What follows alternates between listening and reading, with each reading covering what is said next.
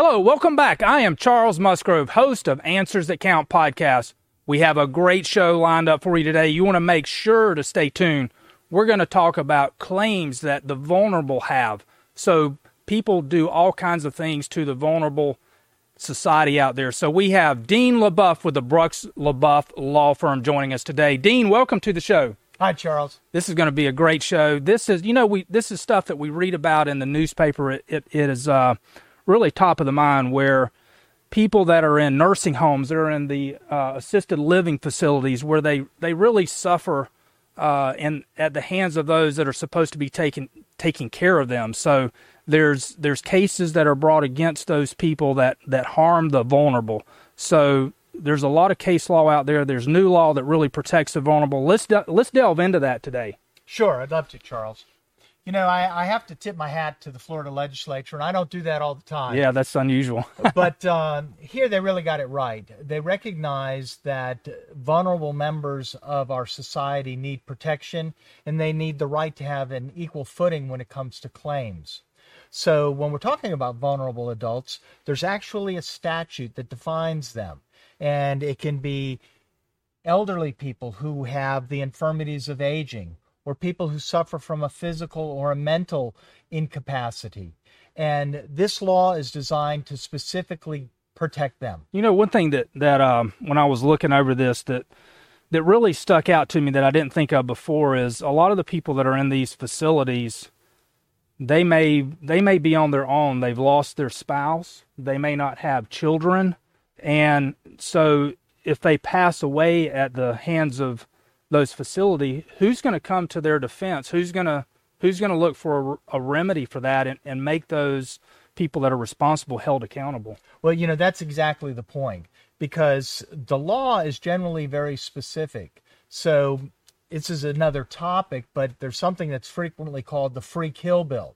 When we're talking about medical malpractice, if an individual is retired mm-hmm. and is not married and they die as a result of medical malpractice, there's really no claim right. because there's no beneficiary to bring the claim for them, no spouse. And if they don't have any children under 25 and they don't have any lost wages because they're retired, there's really no claim.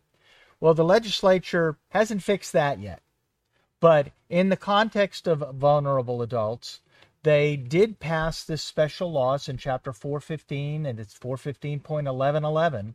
It creates a special cause of action for vulnerable adults above and beyond any other claim they may have.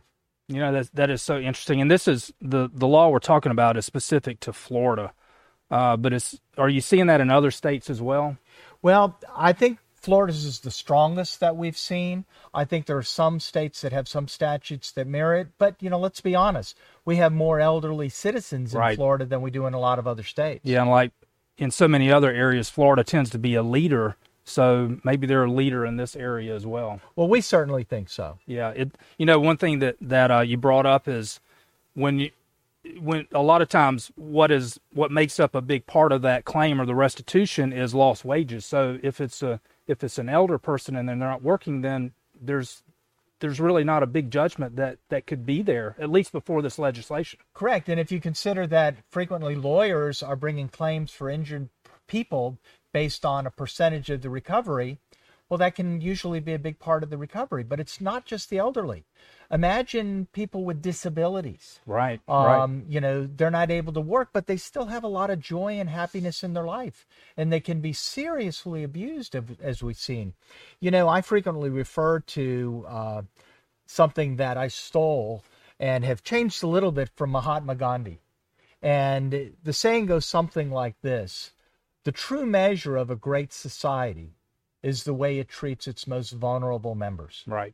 And I just think that's absolutely that's true. So true. And you never think about that until you think about it a lot, but especially in these positions, because that could be our parents, that could be a loved one that we have they're vulnerable. I mean, there's no other way to say that. Or it can be a child who becomes an adult. My law partner's got a profoundly disabled daughter.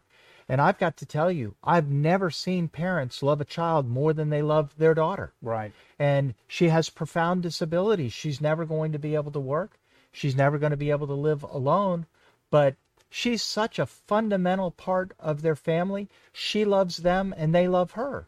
The idea of someone in a day school or a group home abusing her or neglecting her or exploiting her is unforgivable. It is, it is. What do you see, what's a typical case or situation that you become involved in? How do you, if there's not a spouse to bring that to your firm, who brings that action? Usually it's a family member.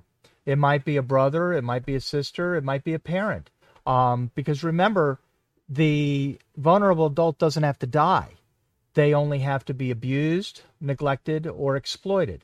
So abuse can be a lot of different things. We have a claim now involving a young man who was in a group home. He's profoundly disabled, and his caregiver was arrested and prosecuted for flipping him out of his wheelchair. Wow. We've got situations where residents have had broken bones as a result of abuse by caregivers. We have situations where they violate the individual care plans for these citizens and feed them things that are not supposed to be fed, and they've actually choked to death. Mm. So there's a wide range of subjects. There's a wide ranges of abuse or neglect that can apply in these situations. What is the typical? I know you always hear about bed sores, and is that maybe we've been indoctrinated that by the industry that we're to think bed sores are a thing that should happen to those that are in nursing homes or assisted living facilities. Is that reality, or is that just myth because of the indoctrination? Well, certainly some people are more predisposed to bed sores than others. So if you have poor circulation, if you have diabetes, if you're elderly, you're going to be more susceptible to, and the medical term is decubitus ulcers. But in common language, we call them bed sores.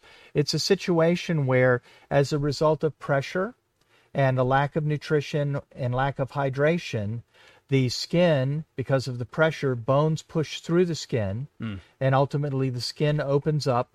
And as they progress, they go in stages from 1 to 2 to 3 to 4. And in 4, we've seen these skin breakdowns the size of a volleyball, where you can actually see into the wound and see the bones. It's horrible. That is horrible. So is the bed sores, is that the most common visible signs that there's been abuse of the vulnerable? Well, it depends on the context. Certainly someone who's bedbound or wheelchair-bound, who isn't being properly turned, properly given nutrition or hydration, that would certainly be a clear indication that they were being neglected, that their skin was being neglected and allowed this horrible, horrible condition to develop, which shouldn't develop with proper care. Yeah. What should the loved one, if they're looking for signs and they're checking in with their vulnerable loved one, what are signs that they should look for, and at what point do they say something's not right? What should they do then? Well, before anyone goes to any type of a facility, whether it's a nursing home or an assisted living facility or a group home, one of the things we talk about is looking for the 3 S's. Smells. If it smells bad, that's a pretty good indication you probably don't want to go there. Yeah. Smiles. If the staff and the residents seem happy. And I'm trying to remember what the third one is. Staffing. If it looks like there's adequate staffing around so that people aren't being neglected. Right. I've been in nursing homes where I've heard people calling out for help and nobody's responding. And, we have plenty of cases where there are call bells, and we find out and get the data that call bells go for 30 minutes to an hour without being responded to. That's a problem. That is a problem. Is it typical that you get involved before the vulnerable passes or after?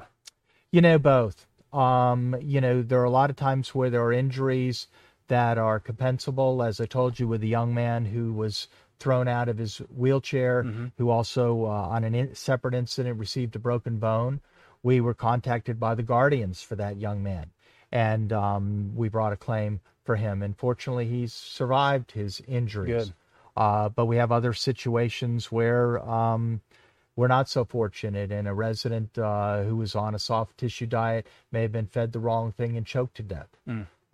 These are all heavily defended cases, and very frequently the facilities search for opportunities to blame someone else or to just say things happen, right? And ignore their accountability and responsibility, and that's our job. Yeah, is to hold them accountable. Yes, is you pointed to who you're going to hold responsible, and I've often wondered that too. And you hear stories about, I won't call it shell games, but there can be multiple entities involved. If you have the facility, either a nursing home or an assisted living facility, does the money stay there? And when you bring an action against somebody, you probably have a management company, somebody that owns the real estate, the nursing home or assisted living. So you may have multiple entities. So how do you get restitution for the person injured?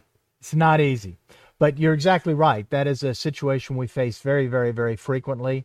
Sometimes the number of limited liability corporations that are involved is almost comical. Yeah. We actually very frequently will create organizational charts where we show the mothership, right, and how the mothership has all of these limited liability corporations that it spawns as part of its attempt to avoid accountability. And, that can be a very, very powerful exhibit. But getting to the mothership isn't always easy, right? Because once again, we're always limited by the legal remedies that are available. And these are sophisticated, large companies who hire very, very good lawyers to help them try and insulate themselves from accountability and responsibility in these situations. Most states allow corporations to be set up to shield the owners of that, so you can't pierce the corporate veil and go to the right, personal owners of that. So I'm sure that is difficult. Where does insurance come into play with that? Because a lot of times the payment is probably going to come from some insurance coverage that's in place as well. Well, that's also not as easy to answer as you might assume. Sometimes there's adequate insurance and there's just a policy, and the insurance company will provide the defense to the company. And if there is a viable claim and it is resolved through either a trial or arbitration or settlement, they pay. Sometimes the alleged policies are not real, where there may technically be a policy, but it's really a sham. Mm. And very frequently now we're settling cases with large corporations basically ignoring their claim of insurance or limited insurance and saying, well, guess what? We're going to go ahead and go to trial, and we'll get a judgment, and we'll just start bringing an action against your assets. And usually that gets their attention, and we start working out whether it's payments or something else to resolve the claim. But then we face sometimes those problems with limited liability corporations where they may respond, look, the only limited liability corporation responsible for this situation is LLC Roman numeral 22. And there's no assets there. And there's no assets, so you can go ahead and get a judgment against them. They'll just declare bankruptcy, and you'll never collect anything. Yeah, interesting. I would, we're talking about something about corporations and big companies, but it's this is really a personal. It's very personal. The people that have been injured, this is very personal to them. This is not a business loss to them. This is someone that they cared about. So, it's so important for their representatives, you in this case, to really be a human in that process.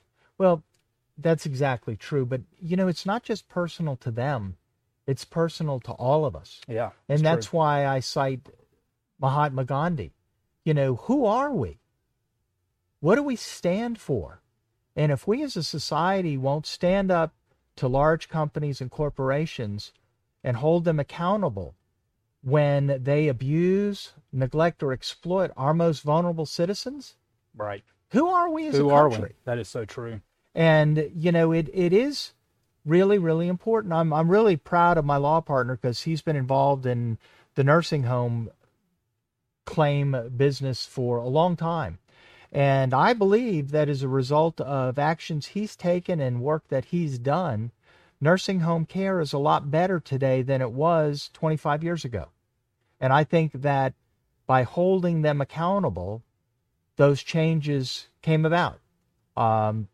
You know, when I first started, the idea was that claims involving elderly individuals really didn't have any value because they may not have a spouse and they don't have jobs. Right. And we were told that bed sores just happen and that was a normal part of aging.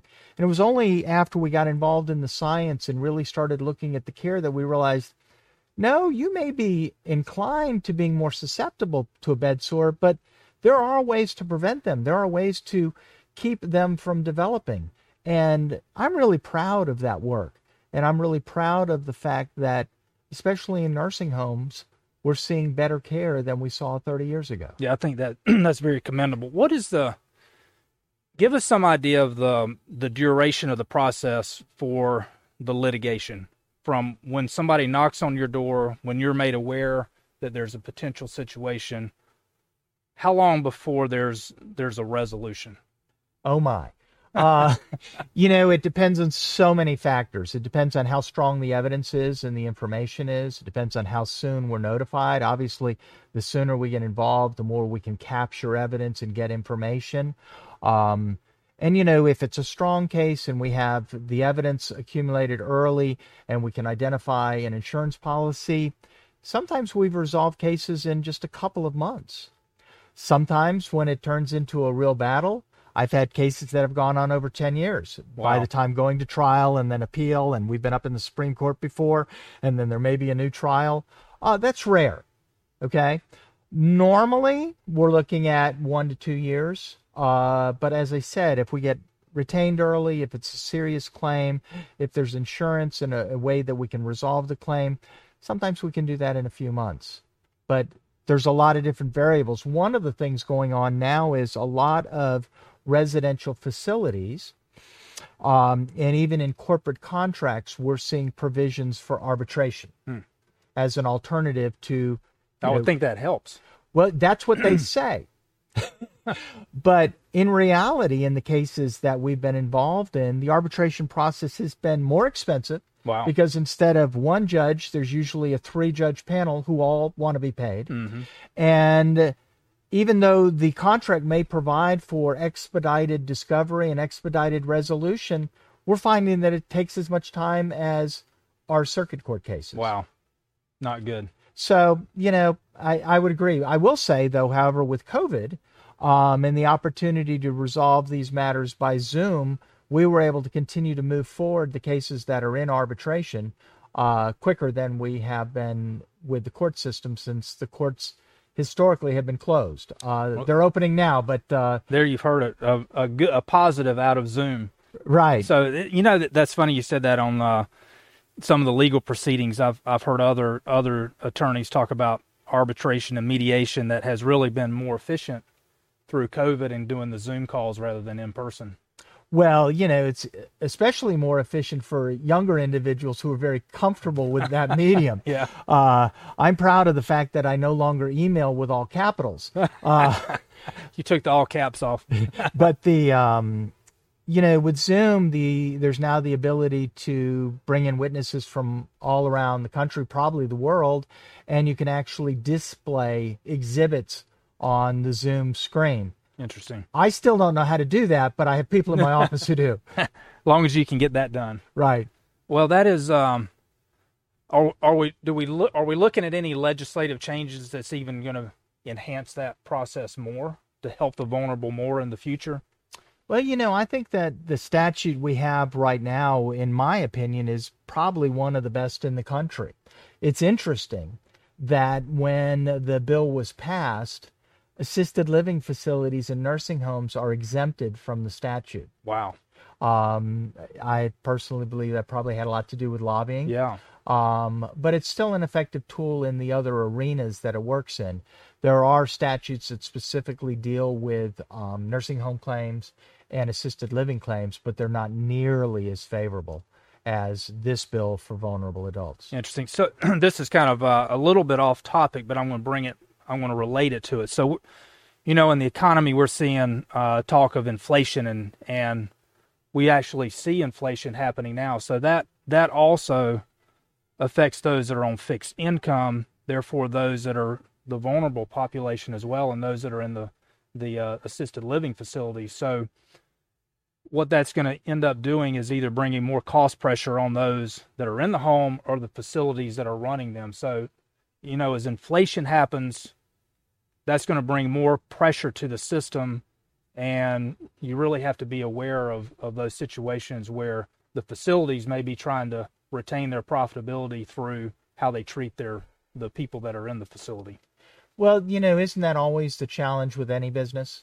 Every business run properly should run at a profit, or they're going to go out of business. That's right? That's right. And all businesses have susceptibility to liability depending on what type of activity they're engaged in. And certainly the more dangerous the activity, the more the activity may cause injury or death to others, the higher risk associated with that business, and therefore they need to take additional safeguards. And we see that there are additional costs associated with that. Right. But there are plenty of senior living facilities, nursing homes, and assisted living facilities that are making plenty of money. And if you don't believe that, drive around and look at how some of these facilities are built and what they look like. They can and are very, very profitable if run properly. And guess what? A lot of those facilities don't have many claims because they're properly staffing their facilities with competent staff who actually care about the residents. Talking about COVID, we saw that very, very extensively because the really good facilities had good infectious disease control systems put in place right away, and we hardly saw any COVID claims there at all. Whereas some of the other homes, we are familiar with a facility where they were dealing with disabled adults, individuals, you know, who really couldn't take care of themselves, and they adopted a policy of not allowing masks. And they had one of the largest outbreaks. Not allowing masks because they said, oh, it will scare the residents. Wow. And they had one of the highest percentage breakouts of infections and deaths that I'm aware of. And that was in Florida. Yeah. Wow. Well, that is, Dean, you put that so well that businesses that are run properly, that dedicate the resources to running the business properly and taking care of those people that are inside the business that they're intended to take care of, that they're fine.